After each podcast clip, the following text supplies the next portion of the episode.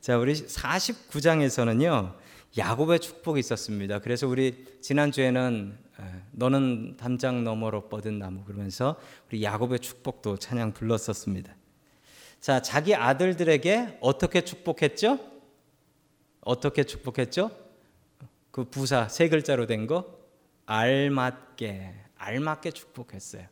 자기의 욕심대로 한 것도 아니고 정말 받을 복, 그 복만큼만 알맞게 자기 열두 아들을 축복을 해줬습니다. 이제 마지막으로 오십 장이 남았습니다. 오십 장에서는 어떤 일? 마지막이 창세기를 마지막으로 멋지게 엔딩해야 되는데 어떤 일들로 엔딩이 될까요? 그리고 어떤 결론이 날까요? 어떤 결론이 날까요? 자, 우리 첫 번째 하나님께서 우리들에게 주시는 말씀은 자리를 지키는 믿음을 가지라. 이번 창세기에서 수도 없이 나온 주제입니다. 창세기에서 수도 없이 나온 주제. 즉 자기가 있어야 될 그 자리를 지키라라는 겁니다. 그게 특별히 믿음의 조상 아브라함, 이삭, 야곱한테는 자기의 가나안 땅을 지키는 것입니다. 굶어 죽어도 그 땅을 지키는 것. 아무리 힘들고 괴로운 일 생겨도 그 땅 지키는 것. 그게 그들에게 임무였습니다. 그게 자리를 지키는 믿음이었죠. 여전히 오십 장 마지막 결론도 이 이야기들로 시작이 됩니다. 특별한 주제는 자리를 지키는 믿음입니다. 야곱이 죽습니다. 야곱이 죽은 후에 그의 시신을 미이라로 만드는데 그 모습이 창세기 오십 장 이 절부터 삼 절에 나옵니다. 같이 읽습니다. 시작. 시위들을 시켜서 아버지 이스라엘의 시신에 방부제 향 재료를 넣게 하였다. 시위들이 방부제 향 재료를 넣었는데 꼬박 사십 일이 걸렸다. 시신이 썩지 않도록 향 재료를 넣는 데는 이만큼 시간이 걸렸다. 그리고 이집트 사람들이 그의 죽음을 애도하며 칠십 일을 곡하였다. 아멘. 이스라엘 사람들, 뭐 각 나라마다 장례하는 풍습이 다릅니다. 장례하는 풍습이 다른데 그 장례하는 풍습은 무엇하고 연결이 되어 있냐면 그 지역의 기후하고 연결이 되어 있습니다. 기후, 기후. 자, 한국에서는 염을 한다고 그러죠. 입관할 때 이제 염을 하잖아요. 염을 할 때 한국에서는 향을 피웁니다. 향을 왜 피우죠? 뭐 어떤 분은 귀신 쫓는다라고 향을 피운다고 말씀하시는 분도 계시지만 향을 피우는 가장 중요한 이유는 예전에 집에서 염을 하고 집에서 장례를 할 때 그 시신 썩는 냄새 때문에 향을 피우는 게 맞습니다. 각 나라마다 지역마다 그 기후에 맞는 장례 풍습이라는 게 있는데 여러분 이집트를 생각하시면 이집트는 어떤 곳이냐면요. 더운 곳입니다. 사막이죠. 무척 더운 곳입니다. 자, 그러므로 여기서 장례를 할 때는 그 시신이 상하지 않게 하기 위해서 시신이 상하지 않게 하기 위해서 미이라를 만들었습니다. 미이라를 만들었어요. 여러분 이스라엘에서는 장례 특징이 바로 그날한다요. 바로 그날. 슬픔을 느끼고 뭐 이럴 것도 없이 바로 왜 안 그러면은 정말 정말 뭐 시신 썩는 냄새가 진동을 해버리기 때문에 그렇습니다. 자, 그런데 이 이집트의 장례 풍습은 미이라로 만드는 것인데 여러분이 미이라를 만드는 것은 왕만 그렇게 미이라로 만들었던 게 아니라 왕은 뭐 스페셜한 미이라를 만들었죠. 그런데 왕 말고 다른 평민들도 미이라로 만들었습니다. 어떻게 만들었냐면 이 미이라를 만드는 게 차라리 그냥 그냥 묻어주시지 미이라를 만드는 게 어떠냐면요. 이제 이 머리 속에 있는 거를 파내요. 뭐 어디로 파낼까요? 예, 코로 파낸답니다. 왜냐하면 뇌가 들어있으면 뇌가 썩기 때문에. 그러니까 미이라가 속은 뭐 아무것도 없는 거예요. 속에 뭐가 있으면 썩으니까. 그래서 코로 파내고, 예, 그리고 배, 배에 있는 내장들은 어디로 파낼까요? 네, 그냥 배를 가르고 파낸답니다. 그리고 꿰면 돼요. 자, 이렇게 해가지고 왕 같은 경우에는 이 피라밋을 만들고 그 피라밋에다가 매장을 하죠. 피라밋에 매장을 해요. 자, 그러면 시신이 오래갑니다. 피라밋 아주 잘 만들었기 때문에 여러분 그 돌들을 쌓아서 만들었다고 하는데 그 돌들 사이로 비가 안 샌다는 사실. 심지어는 돌 사이로 뭐 종이 한 장 안 들어가는 것은 물론이고 그 돌 사이로 공기도 안 들어간대요. 그러니까 시신이 제대로 보호될 수 있었다라는 겁니다. 자, 그러면 피라밋을 쌓지 못하는 평민들은 어떻게 했을까요? 네, 평민들은 그냥 나일강에다가 띄워서 관에 넣어가지고 띄워서 내보냈답니다. 피, 피라밋을 지을 수 없었으니까요.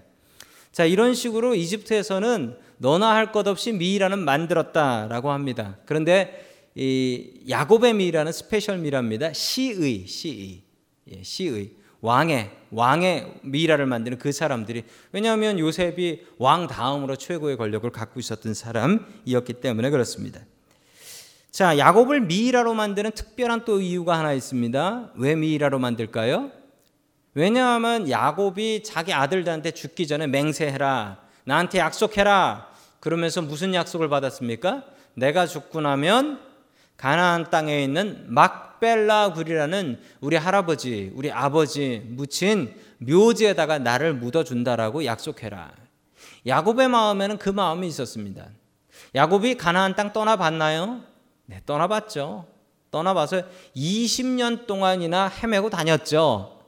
그 세월을 야곱이 뭐라고 설명했냐면, 나는 험악한 세월을 보냈습니다 라고 설명을 했습니다. 그, 그 이후 야곱이 배운 것은 나는 땅을 지켜야 된다, 나는 내 자리를 지켜야 된다, 심지어 나는 죽어서라도 내 자리를 지켜야 된다 라는 마음이 있었습니다. 여러분, 이 야곱의 형님이 있었잖아요. 에서가 있었죠. 에서는 그 땅을 지켰습니까? 에서는 못 지켰습니다. 에서는 이스라엘 땅이 아닌 요르단에 있는 에돔이라는 땅, 그쪽에 가서 살게 돼요. 왜냐고요? 에서는 장자의 명분을 자기 동생한테 뺏겼기 때문입니다. 에서가 거기 가서 사는 건 아무 상관없습니다. 왜냐하면 장자의 명분이 없으니까요. 그런데 야곱은 이집트에 묻혀 있으면 안 됩니다. 장자의 명분을 가지고 있으니까요. 여러분, 그런데 똑같은 처지에 있는 사람이 하나 있습니다. 누구냐면요, 지난주에 축복에서 보셨습니다. 야곱이 장자가 받아야 될 두 배나 받는 축복을 누구에게 줬습니까? 요셉에게 줬습니다. 그러면 다른 형들은 다 이집트에 묻혀도 요셉은 이집트에 묻히면 안 됩니다. 이집트에 묻히면 안 돼요. 그 모습이 창세기 오십 장 이십오 절 말씀 같이 나옵니다. 시작. 요셉이 이스라엘 자손에게 맹세를 시키면서 일렀다. 하나님께서 반드시 너희를 돌보실 날이 온다. 그때 너희는 나의 뼈를 이곳에서 옮겨서 그리로 가지고 가야 한다. 아멘. 요셉도 이집트에 묻히면 안 됩니다. 그 이유는 장자의 명분을 요셉이 가지고 있기 때문에, 다른 형님들은 다 묻혀도 요셉은 거기 묻히면 안 됩니다. 그래서 요셉이 이스라엘 자손들, 자기 형님들과 그리고 형님들의 자손들 또한 그의 자손들에게 맹세를 시킵니다. 분명히 나 죽고 나서 내 시신은 가나안 땅에 가서 묻어달라. 여러분, 이 약속을 언제 지키죠? 출애굽하면서 지킵니다. 출애굽. 이스라엘 백성들이 사백 년 뒤에 이집트 땅에서 나와서 다시 이스라엘 땅으로 갈 때, 그때 이 약속을 지킵니다. 그래서 요셉의 장래한 시 사백 년 됐으니 그 미라를 가지고 가나안 땅으로 갔다라는 것을 알 수가 있습니다. 그 이유는 뭘까요? 약속의 땅을, 내 자리를 지켜야 하니까. 내가 죽어서도 내 자리를 지키겠다. 여러분, 한국의 그 옛날 통일신라 때 왕 중에 문무왕이라는 분이 계십니다. 그분이 뭐로 유명하신지 기억나십니까? 이분이 그 전 세계에 유래가 없어요. 왕인데도 불구하고 왕의 묘지가 바다에 있어요. 바다에. 자, 이게 문무왕릉이라는 능입니다. 이 동해바다에 있는데, 저게 이제 능이라고 하는데 능, 뭐 능은 아닌 거죠. 저 문무왕이 죽고 나서 유언을 했습니다. 내가 죽더라도 저기에 묻혀서 내가 일본 놈들 침입하면 내가 죽어서라도 이 나라를 지키겠다라는 그 다짐으로 전 문무왕릉, 자기 시신을 태워가지고 그 가루를 저기다 뿌려버렸어요. 저기다가. 와, 대단한 왕입니다. 죽어서도 내 나라, 내 자리를 지키겠노라. 여러분, 창세기 오십 장은 창세기의 결론입니다. 제일 중요한 사람 야곱하고 요셉이 우리에게 주는 교훈은 이것입니다. 내가 죽더라도 내 자리를 지키겠다. 죽더라도 내 자리를 지키겠다. 여러분, 이 마음과 이 자세로 믿음 생활하시면 좋겠습니다. 하나님께서 맡겨주신 자리, 하나님께서 맡겨주신 그 직분들 내가 죽더라도 지키겠다. 이게 믿음의 백성들의 자세입니다. 여러분, 우리도 죽더라도 내 자리 지키겠다, 믿음의 자리 지키겠다는 각오로 살아갈 수 있기를 주님의 이름으로 간절히 축원합니다. 아멘. 두 번째 하나님께서 우리에게 주시는 말씀은 죄의 종에서 벗어나라라는 말씀입니다. 죄의 종에서 벗어나라. 참 우스운 일 하나가 벌어지는데, 이제 아버지 야곱이 돌아가시고 나서 야곱의 시신을 이제 뭐 가나안 땅에 가서 묻겠다라고 약속을 했으니까 형제들이 아버지 시신을 모시고 그리고 가나안 땅으로 갑니다. 장례를 잘 치르고 막벨라굴에 잘 묻어두리고 돌아오는 길이었습니다. 돌아오는 길에 형님들이 요셉에게 가서 갑자기 무릎을 팍 꿇더니 그리고 이렇게 얘기를 합니다. 십칠 절 말씀 봅니다. 시작. 아우님에게 전하라고 하시면서 너희 형들이 너에게 몹쓸 짓을 저질렀지만 이제 이 아버지는 내가 형들의 허물과 죄를 용서하여 주기를 바란다 하셨습니다. 그러니 아우님은 우리 아버지께서 섬기신 그 하나님의 종들인 우리가 지은 죄를 용서해 주시기 바랍니다. 요셉은 이 말을 전해 듣고서 울었다. 아멘. 아우님에게 전하라고 땡땡 저 말을 하신 분은 누구라고요? 아버지 야곱. 야곱이 저 얘기를 했다라는 거예요. 저 얘기를 했다. 저 얘기를 야곱이 성경에 나오진 않습니다. 했을 수도 있지만 이 형님들이 하지도 않은 이야기를 그냥 대충 둘러서 저렇게 얘기했을 가능성도 분명히 있습니다. 왜냐하면 성경에는 없거든요. 물론 성경에 없는데 했을 수도 있고 아닐 수도 있어요. 그런데 여러분 보시면 형님들이 아우님, 아우님 붙여가면서 아우를 높여가면서 살려달라, 용서해달라라고 이야기를 합니다. 그 얘기를 들은 요셉의 반응은 어떻습니까? 울었다. 왜 울었을까요? 분해서. 왜 울었을까요? 여러분 요셉의 마음을 이해하시겠어요? 요셉은 이미 사십오 장에서 다 화해하고, 아니 화해할 것도 없고 당신네들이 팔아줘서 내가 여기 와서 지금 이렇게 살고 있으니 얼마나 큰 복이요, 하나님께서 하신 일이요 라고 진심으로 얘기했는데 형님들은 그 진심을 진심으로 받아들이지 않았다라는 겁니다.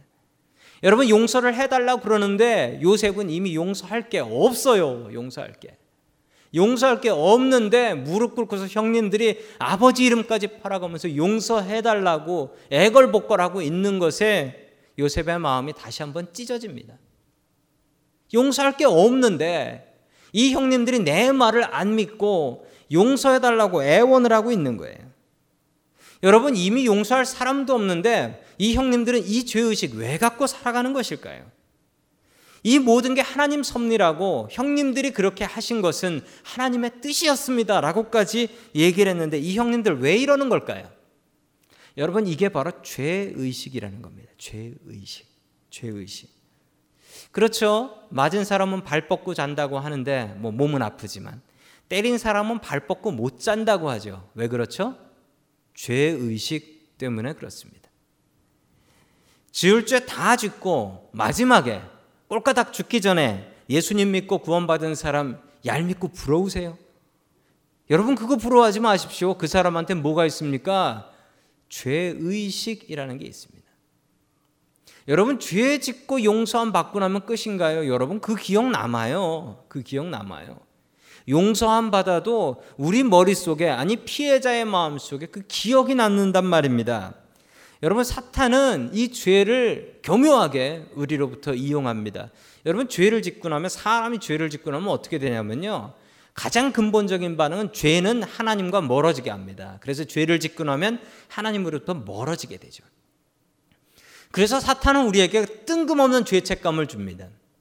여러분 우리가 하나님 앞에 지은 죄는 하나님 앞에 와서 간구하고 용서받아야 됩니다. 사람들 앞에 지은 죄는 마땅히 그 죄 지은 그 사람을 찾아가서 그 사람한테 용서함을 바라야 됩니다.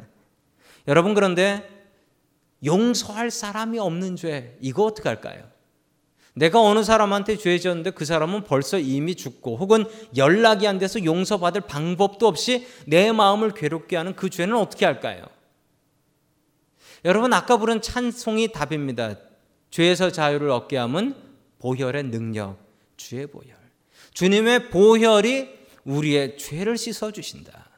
여러분 그 말씀, 그 찬양 믿으시기 바랍니다. 우리 예수님 믿고 제일 큰 복 받는 것은 죄에서 자유함 얻는 것입니다. 죄에서 자유함 없는 복. 여러분 그 복이 우리에게 있길 원합니다. 죄에서 자유함 없는 예수 그리스도의 복이 우리 믿는 사람들에게 넘칠 수 있기를 주님의 이름으로 간절히 축원합니다. 아멘. 마지막 세 번째 하나님께서 우리에게 주시는 말씀은 복수는 하나님께서 하신다라는 말씀입니다. 복수는 하나님께서 하신다. 삶의 심판은 하나님께서 하신다라는 말씀입니다. 여러분, 우리가 심판할 수 없습니다. 우리가 심판할 수 없어요. 요셉은 그 사실을 너무나 잘 알고 있었습니다. 여러분, 요셉에겐 힘이 있었습니다. 요셉에게 힘이 있어서 제일 먼저 복수하려 치면 누구한테 제일 먼저 복수할까요? 저같이, 저 같으면 그 보디발의 아내, 보디발의 아내한테 제일 먼저 복수할 것 같습니다. 아, 열심히 일했는데 자기 혼자 옷 벗고 난리를 치고서 자, 나를, 자기를 감옥에 넣었잖아요. 저 같으면 보디발의 아내 가만 안 둡니다. 보디발도 별로 재미없을 것 같고요. 뭐 형님들, 어, 그리고 술 맡은 관원장, 아니 그렇게 약속해놓고 잊어버려요? 어, 그 용서가 안 되는 사람이죠. 여러분, 그런데 요셉은 용서했습니다.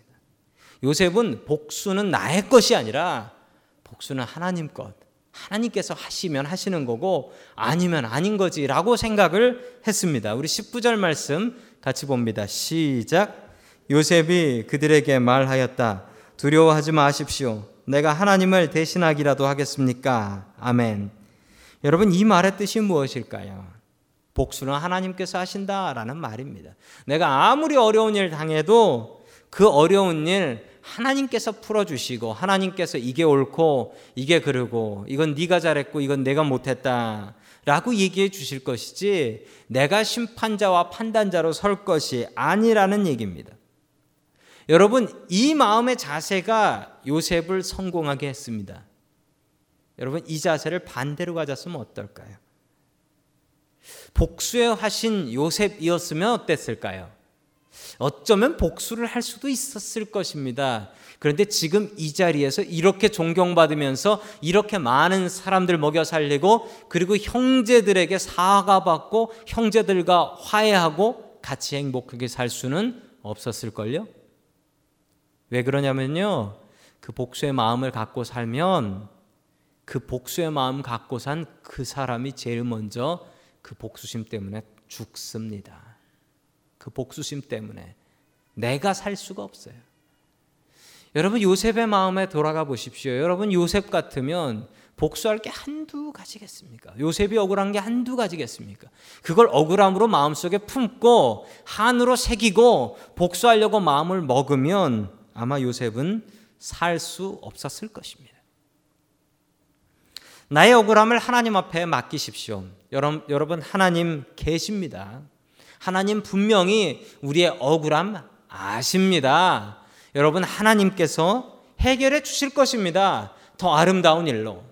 나한테 못된 짓 한 그 사람 어디서 굶어 죽고 빌어먹게 하시는 그런 심판이 아니라 서로 만났을 때 서로가 미안하고 서로가 사랑하고 서로가 아낄 수 있고 그런 관계로 하나님께서 만들어 주십니다.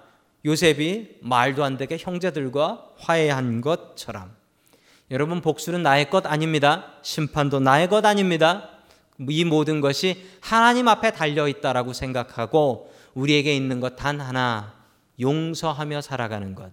우리 마음속에 우리에게 서럽게 한 사람, 우리를 안타깝게 한 사람, 우리에게 한 맺히게 한 사람을 향한 용서 갖고 살아갈 수 있기를 주님의 이름으로 간절히 축원합니다. 아멘.